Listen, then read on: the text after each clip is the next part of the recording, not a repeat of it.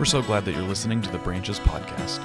If you're in the Houston area, we'd love to see you in person at 11 a.m. on Sunday mornings. For more information, go to brancheshtx.org. We hope this message helps you draw closer to God and that you hear the good news that you belong. Thanks for listening. Good to see all of you today. Thanks for being in worship. If we haven't met before, my name is Colin. I'm the pastor here at Branches, and I'm so glad that you're here, especially as we start uh, this new series called In Houston as It Is in Heaven, kind of uh, casting our eyes on the horizon to kind of see with God's eyes this vision that God has, not just for us individually, and not just for our families, and not just for our neighborhoods, but in this city that we love, to believe that God has desires for the place that we live in. That God wants and wills things for the people of this city. That God sees the hurt and the heartache and the oppression in our city and wants us people that follow Jesus to be part of its healing and reconciliation. And so that's what we're going to talk about in these next few weeks before we start to make our way to Easter in that season. Uh, and so we're so glad that you're here as we start this new series for us to kind of dream together. That's what this is about.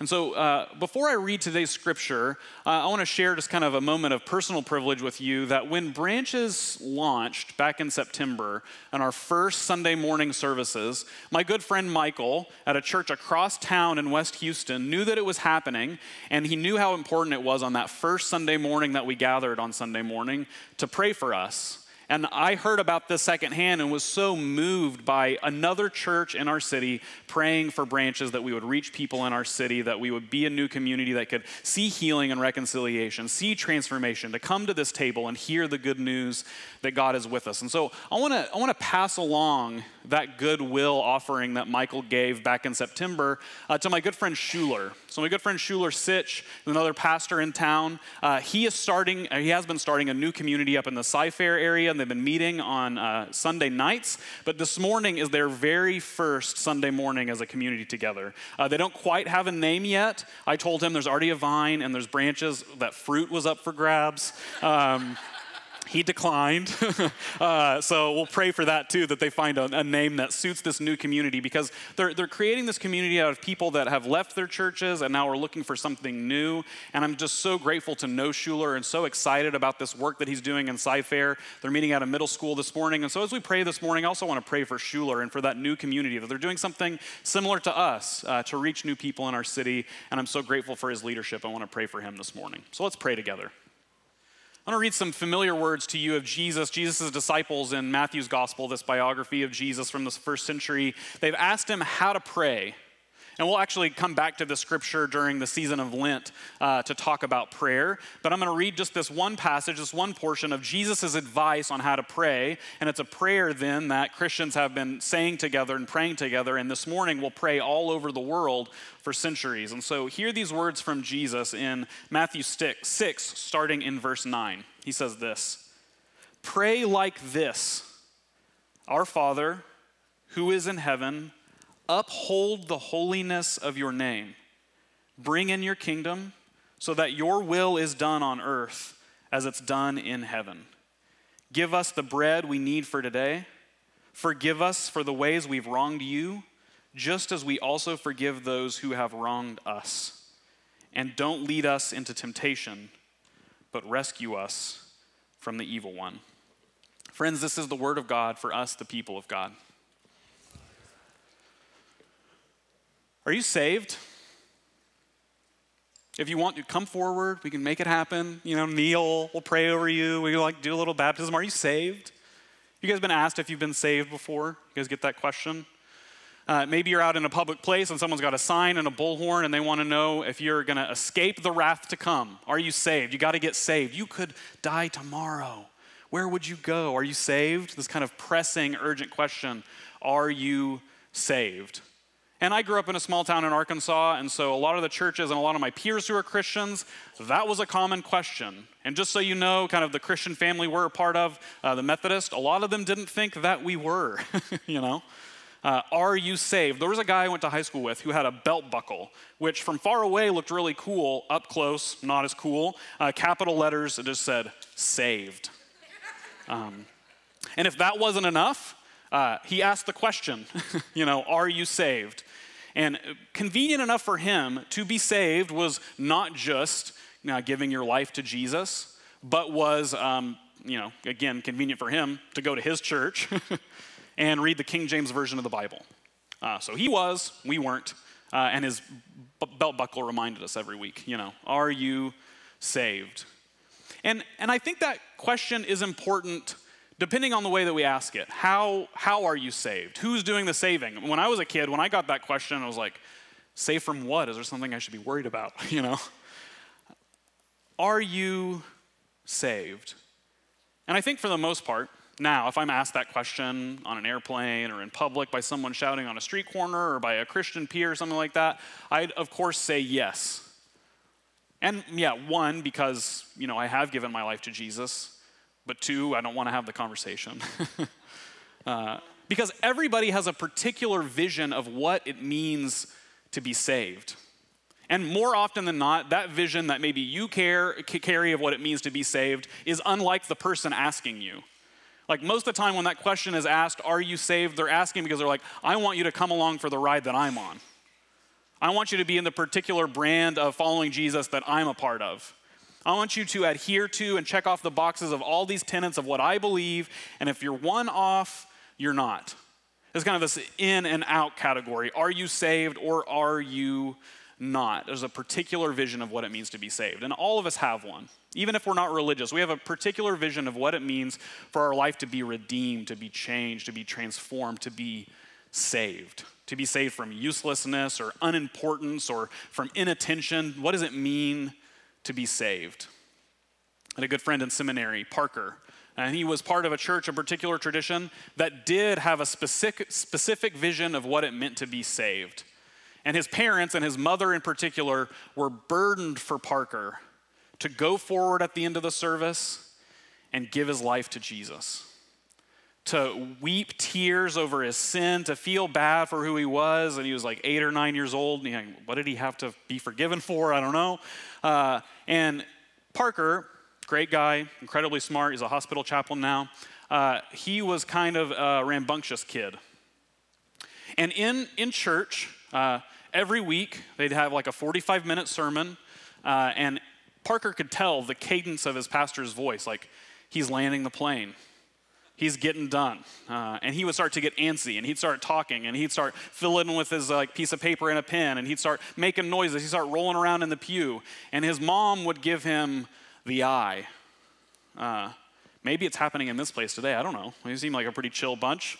I used to get the eye too. Uh, my parents grew up Church of Christ. We would be like very somber and quiet. Uh, and my mom used to give it to me, and then I went to church with my grandma. She also gave it, and I know where my mom got it from. You know, uh, be quiet. You know, calm down. Church is happening. This is a special, somber moment. You're supposed to be pious and holy. Uh, and Parker, in that moment, got the eye from his mom. So every week, like the pastor would be landing the plane, and he would start to kind of get antsy because uh, he was going to get to leave church. He didn't really want to be there, and his mom would give him the eye, and he'd get in big trouble, maybe get a spanking or something. And at the same time, was paired with this, like, you know, his mom maybe thinking, if you just got saved, you know, we wouldn't have this problem. If you just, at the end of the service, instead of, you know, getting all antsy, if you just go up there and give your life to Jesus, it'd be time. Uh, Parker didn't like getting in trouble, and none of us do. And one Sunday, the pastor was landing the plane. And it was like Pavlovian, just this like natural response. Parker started to get antsy and he started to talk. He started to roll around in his seat. He started to make some noise. And his mom gave him the eye. And kind of in his stress and worry, he didn't want to get in trouble. He didn't want to get a spanking. He knew there was only one way out of the situation. He looked at his mom and said, It's time. and Parker, to avoid punishment, went to the front and gave his life to Jesus. And I think just overwhelmed with the emotion, like, I did it. I fooled her. You know, the pastor like hands the mic, puts it in Parker's face. Do you believe Jesus is your personal Lord and Savior? Do you, do you confess all your sins? Do you want to live a life for Jesus? Do you want to give everything to Jesus? Jesus? You want to give everything over? Do you want to be saved? And Parker's like, Yes, yes, I don't want to get in trouble. It's time. Parker, in that moment, though it wasn't salvific spiritually, had a vision of what it meant to be saved from the wrath of mom. It was different from his mom's vision for him of what it meant to be saved. And I mean, I don't know the next part of the story, but we can guess there were probably weeks where saved Parker acted just the same. are you saved? And has it had an impact in your life? Has it changed who you are? I think Jesus, we read this prayer and we read Jesus' teachings, has a particular vision of what it means to be saved. So we, we hear Jesus, this is the common English, so it's a little different than we're used to. And the disciples have asked him, How should we pray? How should we orient ourselves and posture ourselves toward God in conversation with God? And Jesus says this Pray like this. I want to zero in on these first couple of verses. Pray like this Our Father who's in heaven, uphold the holiness of your name, bring in your kingdom, so that your will is done on earth as it's done in heaven. Bring in your kingdom so that your will is done on earth as it's done in heaven. There's two things there God's kingdom, Greek word basileia, and his will, God's desire, what God wants. And the posture in prayer, what Jesus says to pray, what Jesus prays, we hear in the New Testament. Jesus is praying, even now, your kingdom come, your will be done. We'll pray it later in the service today when we come to this table. Your kingdom come, your will be done. And if you were to ask somebody, okay, the object of Jesus' preaching, when Jesus was here on earth, what was his primary object? Uh, number one on a list of the things he talked about the most, what did he talk about? And that's kind of a litmus test of what you think about Jesus. Some people would say love, it's up there. Second is money, it's up there. But the primary object of Jesus' teaching, Jesus' focus, what Jesus pointed people to over and over and over again, he would begin sentences this way The kingdom is, of God is like blank we get these beautiful parables. The kingdom of God is like a mustard seed.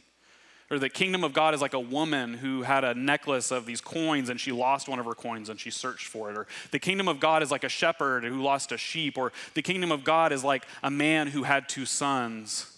The kingdom of God is like. And whatever that kingdom is, whatever these vivid pictures Jesus paints, he prays in his prayer and tells his disciples, his followers like us to pray that kingdom, that picture, that vision, your kingdom come. May it be here. May it approach us. Jesus even says the kingdom of God is at hand.